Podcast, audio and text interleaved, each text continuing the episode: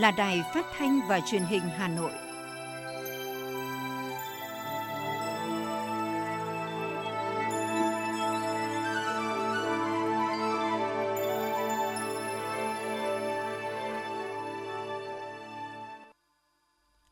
Thưa quý vị và các bạn, bây giờ là chương trình thời sự của Đài Phát thanh và Truyền hình Hà Nội, phát trực tiếp trên sóng phát thanh tần số FM 90 MHz. Tối nay Chủ nhật ngày 8 tháng 8 năm 2021, chương trình có những nội dung chính sau đây. Nhân ngày vì nạn nhân chất độc da cam Việt Nam mùng 10 tháng 8, Chủ tịch nước Nguyễn Xuân Phúc đã gửi lời thăm hỏi ân cần, tình cảm sẻ chia sâu sắc nhất tới các nạn nhân chất độc da cam dioxin. Ủy ban nhân dân thành phố lập quy hoạch mở rộng bệnh viện ca cơ sở Tân Triều. Hà Nội công bố 50 thủ tục hành chính thuộc lĩnh vực lao động, thương binh và xã hội. Chợ đầu mối phía Nam Hà Nội sẽ mở cửa trở lại vào tuần tới. Cục Hàng không Việt Nam đề xuất dừng toàn bộ chuyến bay chở khách giữa thành phố Hồ Chí Minh, Hà Nội. Phần tin thế giới có những thông tin kỷ niệm 54 năm ngày thành lập Cộng đồng ASEAN, mùng 8 tháng 8 năm 1967, mùng 8 tháng 8 năm 2021. Biến thể Delta lây lan nhanh, Campuchia mở rộng đối tượng tiêm chủng. Trung Quốc tăng cường các biện pháp phòng dịch tại thủ đô Bắc Kinh trong bối cảnh số ca nhiễm mới tăng cao do biến thể siêu lây nhiễm Delta. Sau đây là nội dung chi tiết. Thưa quý vị và các bạn, nhân ngày vì nạn nhân chất độc da cam Việt Nam mùng 10 tháng 8, Chủ tịch nước Nguyễn Xuân Phúc đã gửi lời thăm hỏi ân cần, tình cảm sẻ chia sâu sắc nhất tới các nạn nhân chất độc da cam dioxin. Trong thư gửi các nạn nhân và gia đình các nạn nhân chất độc da cam dioxin ở Việt Nam nhân ngày vì nạn nhân chất độc da cam Việt Nam mùng 10 tháng 8, Chủ tịch nước Nguyễn Xuân Phúc thân ái gửi đến các nạn nhân và gia đình các nạn nhân chất độc da cam dioxin trong cả nước lời thăm hỏi ân cần với tình cảm sẻ chia sâu sắc nhất. Do đại dịch COVID-19 nên các hoạt động, sự kiện để nhắc nhở mọi người về những mất mát và nỗi đau do thảm họa da cam dioxin xảy ra ở Việt Nam cách đây 60 năm gây ra chưa được tổ chức. Tuy nhiên, vào ngày 21 tháng 7, Chủ tịch nước Nguyễn Xuân Phúc đã có buổi làm việc với lãnh đạo Hội nạn nhân chất độc da cam dioxin Việt Nam, thể hiện tình cảm trân trọng và lắng nghe những kiến nghị, đề xuất của hội đối với công tác chăm sóc, hỗ trợ các nạn nhân và gia đình có nạn nhân chất độc da cam dioxin ở Việt Nam. Ủy ban nhân dân thành phố Hà Nội vừa ban hành quyết định số 3801 công bố danh mục 50 thủ tục hành chính lĩnh vực lao động, thương binh và xã hội, trong đó một thủ tục hành chính liên thông thuộc thẩm quyền giải quyết cấp trung ương, 37 thủ tục hành chính thuộc thẩm quyền giải quyết của Sở Lao động, Thương binh và Xã hội Hà Nội, 10 thủ tục hành chính thuộc thẩm quyền giải quyết của Ủy ban nhân dân cấp huyện, 2 thủ tục hành chính thuộc thẩm quyền giải quyết của Ủy ban nhân dân cấp xã trên địa bàn thành phố Hà Nội. Trong đó, thủ tục hành chính giải quyết hưởng chế độ ưu đãi đối với người hoạt động kháng chiến bị nhiễm chất độc hóa học thuộc thẩm quyền giải quyết của Sở Lao động, Thương binh và Xã hội Hà Nội. Thời hạn giải quyết là 39 ngày làm việc kể từ ngày nhận đủ hồ sơ hợp lệ, chi trả trợ cấp xã hội hàng tháng, hỗ trợ kinh phí chăm sóc, nuôi dưỡng hàng tháng khi đối tượng thay đổi nơi cư trú trong cùng địa bàn quận, huyện, thị xã, thành phố, thuộc tỉnh, thuộc thẩm quyền giải quyết của Ủy ban nhân dân cấp huyện. Thời hạn giải quyết là 6 ngày làm việc. Trợ giúp xã hội khẩn cấp về hỗ trợ làm nhà ở, sửa chữa nhà ở thuộc thẩm quyền của Ủy ban nhân dân cấp xã. Thời hạn giải quyết là 2 ngày làm việc. Phê duyệt kế hoạch hỗ trợ, can thiệp đối với trẻ em bị xâm hại hoặc có nguy cơ bị bạo lực, bóc lột, bỏ rơi và trẻ em có hoàn cảnh đặc biệt. Thời hạn giải quyết là 6 ngày làm việc. Thưa quý vị và các bạn, Ủy ban nhân dân thành phố Hà Nội vừa có quyết định số 3828 phê duyệt nhiệm vụ quy hoạch chi tiết bệnh viện ca cơ sở Tân Triều, tỷ lệ 1/500. Khu đất được nghiên cứu lập quy hoạch có diện tích khoảng 66.641 m2, có chức năng dành cho chuyên khoa ung bướu quy mô 1.000 giường bệnh, tầng cao tối đa 9 tầng. Khu vực nghiên cứu lập quy hoạch thuộc địa giới hành chính xã Tân Triều, huyện Thanh Trì, trong đó phía Tây giáp nút giao giữa đường Phan Trọng Tuệ với đường Nguyễn Xiển, Sa La, phía Tây Nam giáp đường Phan Trọng Tuệ, phía Tây Bắc giáp đường Nguyễn Xiển, Sa La và đất trống. Phía Đông Nam giáp khu đô thị mới Cầu Biêu và đất trống. Phía Đông Bắc giáp khu đất của Trung tâm Ghép tạng, Học viện Quân y. Quy hoạch là cơ sở lập dự án xây dựng bổ sung, hoàn chỉnh bệnh viện ca cơ sở Tân Triều theo chuẩn bệnh viện chuyên khoa ung bướu hạng đặc biệt của Việt Nam, có hệ thống hạ tầng dịch vụ đồng bộ, đồng thời tạo tiền đề cho việc cập nhật và phát triển dây chuyền khám chữa bệnh tiên tiến theo các chuẩn mực quốc tế. Ủy ban nhân dân thành phố Hà Nội cũng lưu ý cần nghiên cứu tổ chức không gian khám chữa bệnh, bảo đảm vệ sinh môi trường, an toàn, tránh lây lan dịch bệnh. Bộ Y tế vừa có công văn số 6386 về việc áp dụng biện pháp phòng chống dịch đối với người về từ khu vực có dịch COVID-19 gửi Ủy ban Nhân dân các tỉnh, thành phố trực thuộc Trung ương. Cụ thể, người đã tiêm đủ liều vaccine phòng COVID-19 có chứng nhận tiêm chủng đủ liều, trong đó liều cuối cùng đã được tiêm ít nhất 14 ngày và không quá 12 tháng tính đến thời điểm về địa phương, hoặc người đã khỏi bệnh COVID-19 và có giấy ra viện thì chỉ thực hiện tự theo dõi sức khỏe tại nhà trong 7 ngày. Những người này được xét nghiệm 2 lần vào ngày đầu và ngày thứ 7. Với trường hợp chưa tiêm hoặc tiêm chưa đủ liều vaccine phòng COVID-19 thì thực hiện tự cách ly tại nhà trong 14 ngày và tiếp tục tự theo dõi sức khỏe tại nhà trong 14 ngày tiếp theo, đồng thời xét nghiệm 3 lần vào ngày đầu, ngày thứ 7 và ngày thứ 14 trong thời gian cách ly. Trường hợp đi qua khu vực có dịch mà không dừng đỗ thì không phải thực hiện cách ly.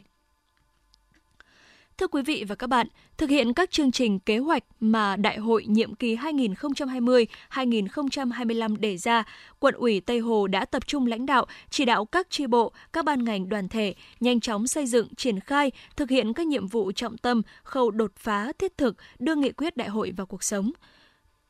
Phú Thượng là một trong những phường đang trong quá trình đô thị hóa rất nhanh. Ngay sau Đại hội Đảng bộ phường, Đại hội Đảng bộ quận nhiệm kỳ 2020-2025, Đảng bộ phường Phú Thượng đã bám sát nghị quyết Đại hội Đảng bộ quận để xây dựng và ban hành quy chế làm việc của Đảng ủy, Ủy ban kiểm tra Đảng ủy, chương trình làm việc toàn khóa của Ban chấp hành, chương trình kiểm tra giám sát toàn khóa của Ban chấp hành, Ban thường vụ và phân công nhiệm vụ cụ thể cho các đồng chí trong Ban thường vụ, Ban chấp hành để tổ chức thực hiện. Đặc biệt trong diễn biến phức tạp của tình hình dịch bệnh hiện nay, việc thực hiện nhiệm vụ kép phòng chống dịch song song với phát triển kinh tế được phường đặc biệt chú trọng. Đồng chí Nguyễn Thị Linh, Phó Chủ tịch Ủy ban Nhân dân phường Phú Thượng, quận Tây Hồ cho biết.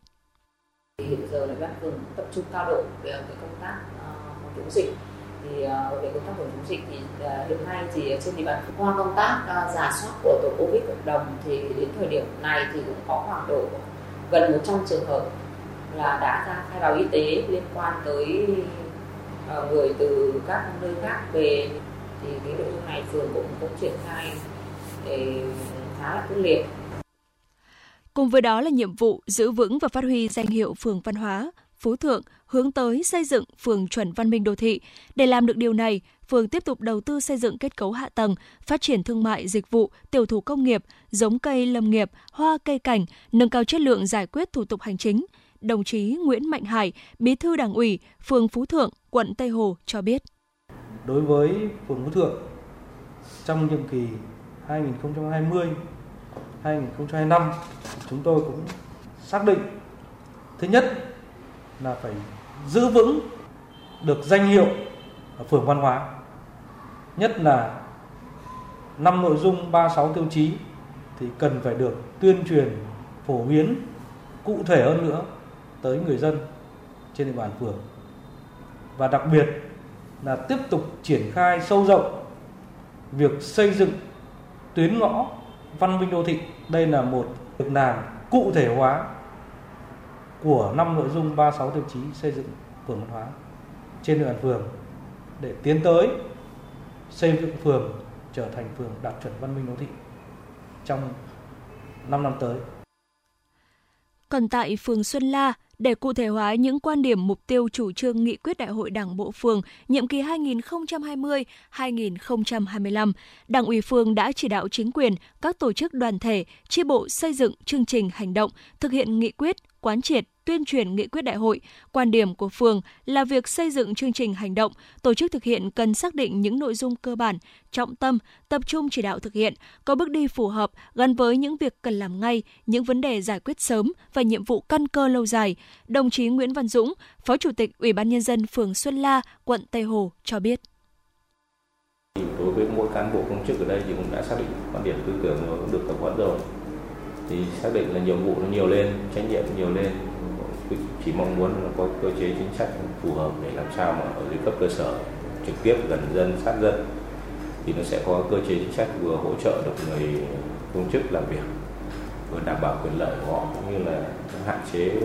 để người ta tận tâm tận lực phục vụ nhân dân.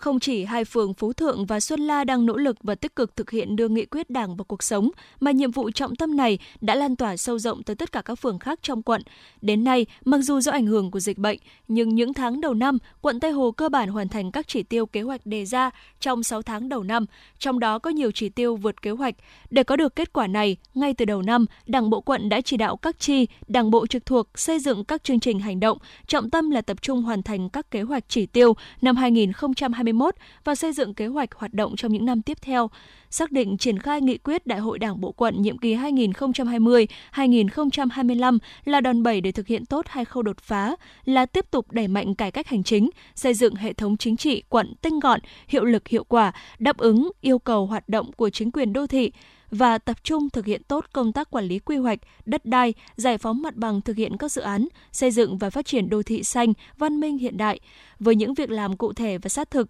nghị quyết của Đại hội Đảng các cấp nhiệm kỳ 2020-2025 đã được cấp ủy chính quyền và toàn thể nhân dân quận Tây Hồ tích cực thực hiện, tạo tiền đề quan trọng hoàn thành mục tiêu cơ bản xây dựng quận Tây Hồ phát triển theo định hướng thành tâm dịch vụ, du lịch, văn hóa của thủ đô.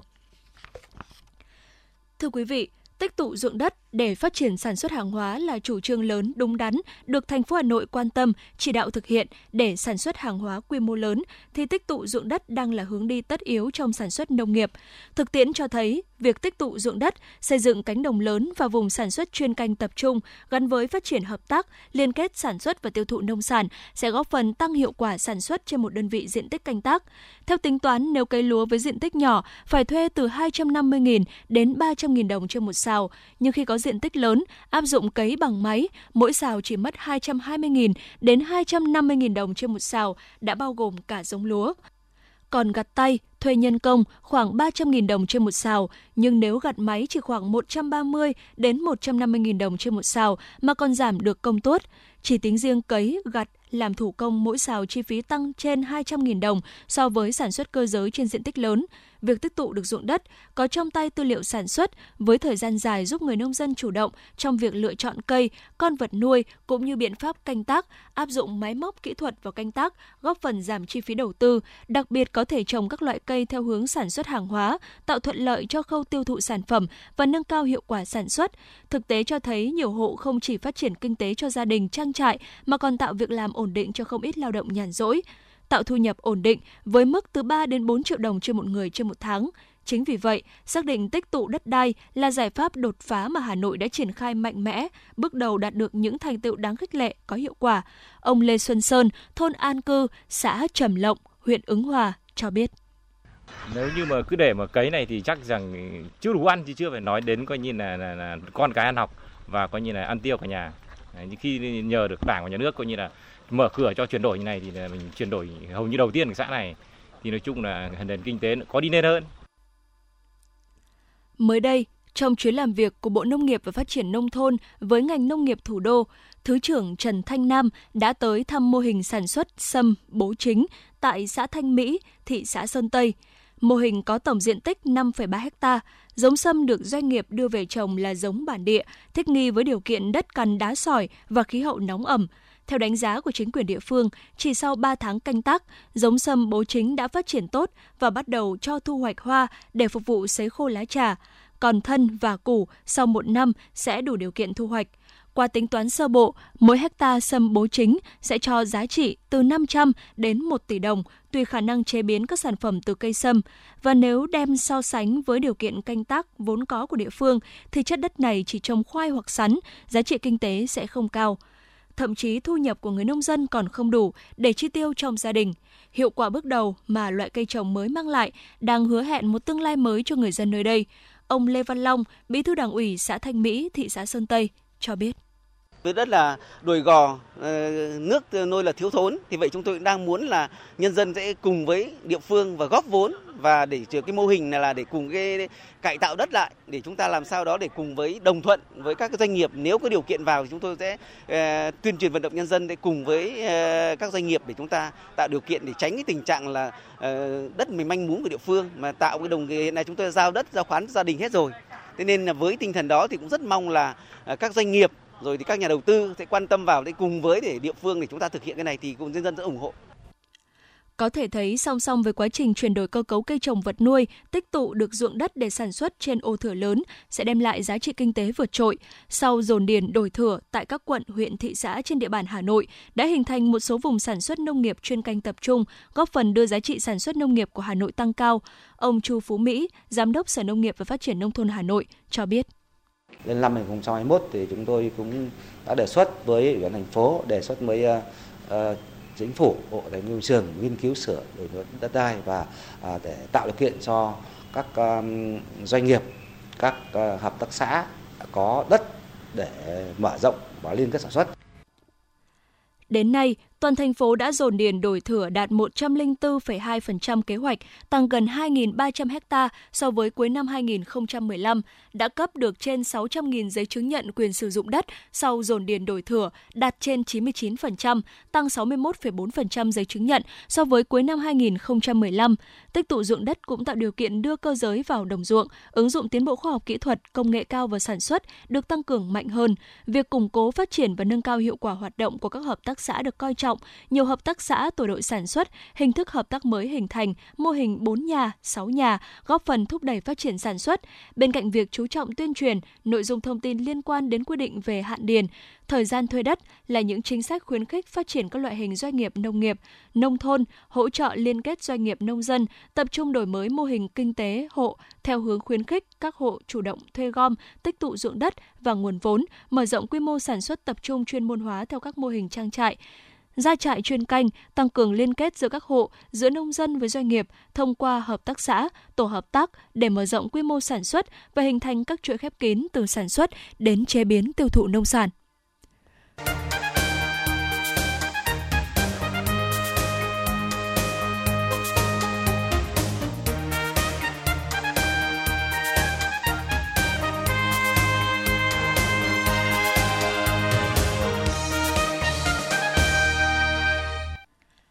Thưa quý vị, trong những ngày Hà Nội thực hiện giãn cách toàn thành phố theo chỉ thị 16, nhiều chốt kiểm soát dịch trên địa bàn đã được lập ra. Tại huyện Sóc Sơn, thấu hiểu được những khó khăn, vất vả của lực lượng tham gia phòng chống dịch COVID-19. Những ngày qua, nhiều tổ chức, nhà hảo tâm đã chung tay góp sức, hỗ trợ những bữa ăn chất lượng, tiếp thêm động lực và niềm tin để lực lượng tuyến đầu hoàn thành nhiệm vụ bảo vệ nhân dân. Từ 6 giờ 30 phút sáng hàng ngày, chị Sen cùng các chị em trong thay nhau đi chợ để chuẩn bị khoảng 80 suất cơm hỗ trợ cho các lực lượng đang ngày đêm làm nhiệm vụ tại các chốt kiểm soát dịch COVID-19 trên địa bàn xã Tân Minh, huyện Sóc Sơn. Kinh doanh nhà hàng ăn uống đã 30 năm, được sự kêu gọi của Ủy ban Nhân dân xã, chị đã tình nguyện tham gia nấu ăn, gửi các chốt kiểm soát dịch trên địa bàn. Chị Đỗ Thị Sen, xã Tân Minh, huyện Sóc Sơn, thành phố Hà Nội cho biết.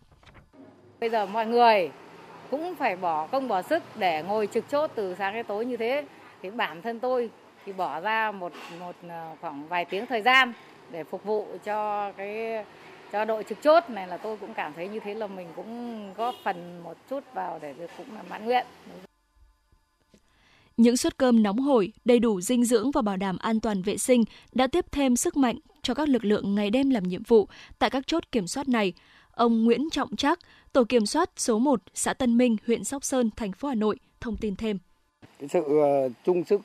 chung lòng của người dân vì các ông chí làm nhiệm vụ ở tại các chốt thì cũng rất là chu đáo, rất tốt.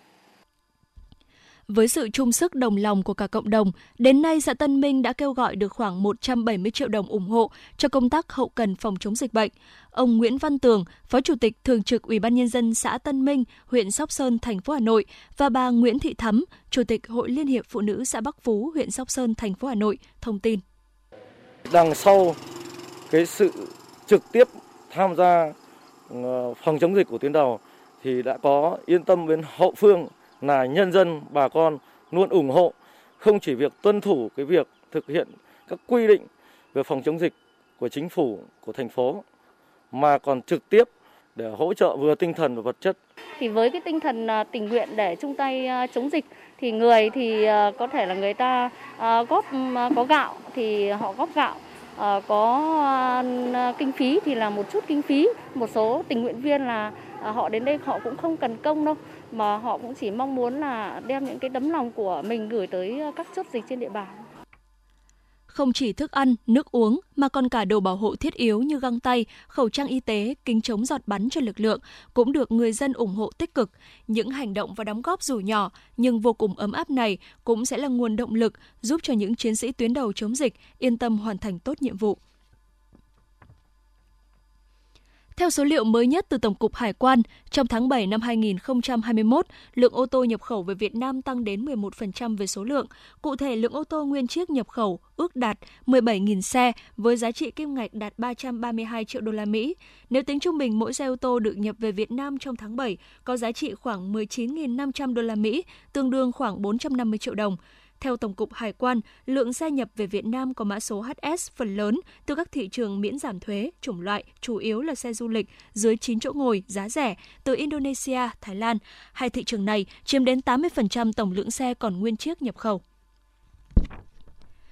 Hiện việc một số tỉnh thành yêu cầu người dân không ra khỏi nhà từ 18 giờ chiều hôm trước đến 6 giờ sáng hôm sau đã gây ảnh hưởng đến việc vận chuyển hàng hóa tươi sống. Tại buổi làm việc trực tuyến với một số doanh nghiệp phân phối lớn, tổ công tác của Bộ Công Thương cho rằng lao động ngành thực phẩm tươi sống là đối tượng được kiến nghị cho phép lưu thông sau 18 giờ để đảm bảo cung ứng hàng hóa kịp thời. Tổ công tác sẽ kiến nghị Bộ Công Thương có ý kiến gửi lên Chính phủ, Ban Chỉ đạo Quốc gia phòng chống dịch COVID-19, chỉ đạo UBND các địa phương đang áp dụng giờ giới nghiêm có phương án ưu tiên cho một số lao động trong ngành thực phẩm tươi sống, sơ chế chế biến vận chuyển, được phép lưu thông sau 18 giờ. Tổ công tác cũng cho biết Bộ Công Thương đã có văn bản gửi Sở Công Thương các tỉnh, thành phố về hàng hóa dịch vụ thiết yếu. Tổ công tác cũng đề nghị Hiệp hội bán lẻ thường xuyên cập nhật và phổ biến các văn bản liên quan cho các thành viên Hiệp hội để nắm được thông tin.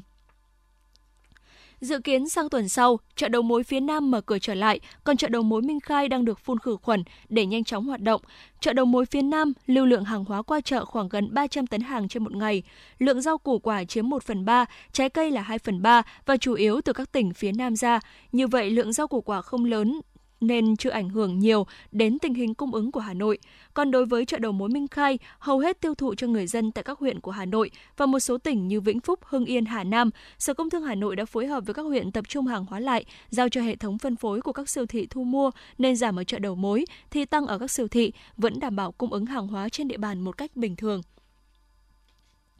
Theo Bộ Nông nghiệp và Phát triển Nông thôn, hiện một số mặt hàng nông sản khó tiêu thụ, ứ đọng, giá xuống thấp như thanh long, chuối, dứa, chanh, gà lông trắng, cá tra, tôm dẫn đến một bộ phận nông dân, hợp tác xã, doanh nghiệp có tâm lý băn khoăn, chán nản, chần chừ trong tái đầu tư sản xuất. Trong thời gian từ nay đến cuối năm, nếu để đứt gãy các chuỗi sản xuất sẽ ảnh hưởng rất lớn đến nhu cầu lương thực và thực phẩm của người dân nông thôn và thành phố, người lao động và sản xuất tại các địa phương. Hơn thế nữa là việc đảm bảo nguồn cung lương thực, thực phẩm phục vụ công tác phòng chống dịch bệnh và an ninh lương thực quốc gia về lâu dài. Do đó, cần có các giải pháp phù hợp trong kế hoạch trồng trọt, chăn nuôi và nuôi trồng thủy sản trong thời gian tới. Cục Hàng không Việt Nam đã có văn bản báo cáo Bộ Giao thông Vận tải cho phép dừng toàn bộ hoạt động vận chuyển hành khách thường lệ giữa các địa phương đang thực hiện giãn cách xã hội theo chỉ thị 16 của Thủ tướng Chính phủ nói chung và đường bay Thành phố Hồ Chí Minh, Hà Nội nói riêng, chỉ ưu tiên chuyến bay phục vụ công vụ và nhiệm vụ phòng chống dịch bệnh. Trường hợp cần thiết phải di chuyển, địa phương có người di chuyển phải thống nhất với địa phương nơi đến của chuyến bay và địa phương tiếp nhận nếu khác với địa phương đến của chuyến bay, để kịp thời đón và tiếp nhận ngay tại sân bay, thực hiện xét nghiệm và cách ly theo quy định.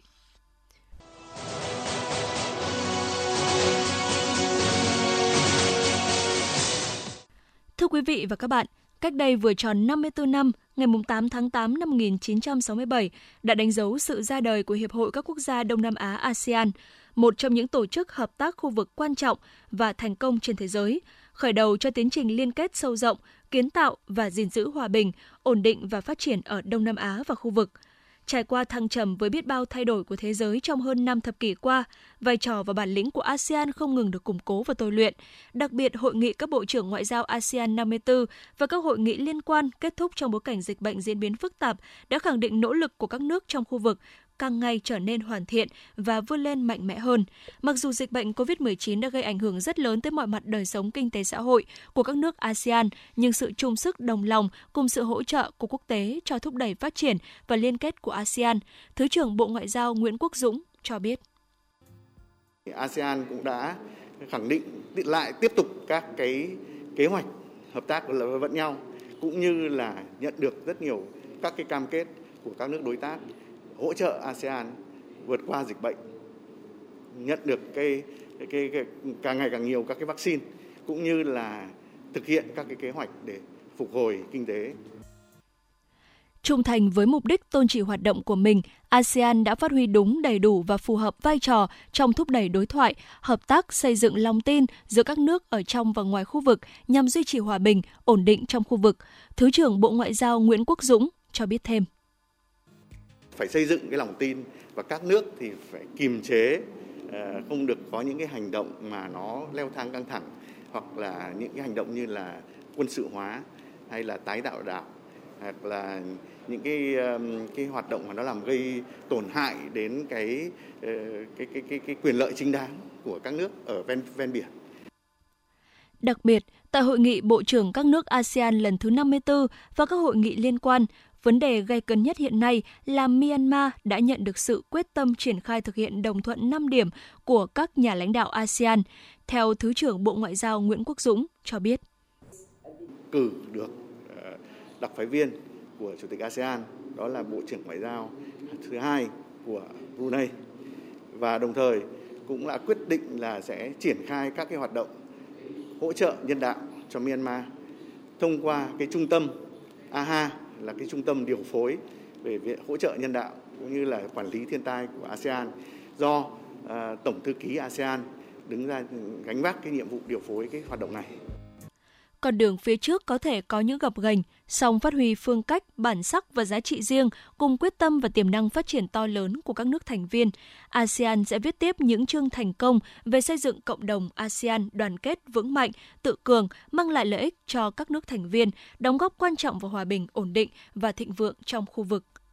Tiếp tục là những thông tin về dịch bệnh trên thế giới. Đông Nam Á tiếp tục là điểm nóng của dịch COVID-19. Biến thể Delta vẫn đang là nguyên nhân khiến số ca mắc mới trong cộng đồng gia tăng liên tiếp trong thời gian qua. Điều này đã khiến nhiều nước phải tiếp tục siết chặt các biện pháp phòng dịch, đồng thời đẩy nhanh chiến dịch tiêm chủng. Trong bối cảnh biến thể Delta đã bắt đầu lây lan trong cộng đồng tại nhiều địa phương, chính quyền Campuchia đang phải mạnh tay áp dụng các biện pháp phong tỏa tại chỗ khi phát hiện ca nhiễm mới. Hiện Campuchia cũng đang đẩy mạnh chiến dịch tiêm chủng. Nước này đã mở rộng diện đối tượng tiêm chủng đối với thanh thiếu niên từ 12 cho đến 17 tuổi nhằm mục đích bao phủ vaccine cho 75% trong tổng số 16 triệu dân từ nay tới tháng 11 tới. Hôm qua, Ủy ban Y tế Quốc gia Trung Quốc đã tăng cường các biện pháp phòng chống dịch tại thủ đô Bắc Kinh trong bối cảnh số ca nhiễm mới tăng cao do biến thể siêu lây nhiễm Delta. Theo quy định mới, những người đang ở các khu vực nguy cơ cao sẽ tạm thời không được về thủ đô hoặc phải có xét nghiệm âm tính với virus. Các biện pháp phòng dịch tại các tuyến đường sắt, đường cao tốc và sân bay cũng được tăng cường.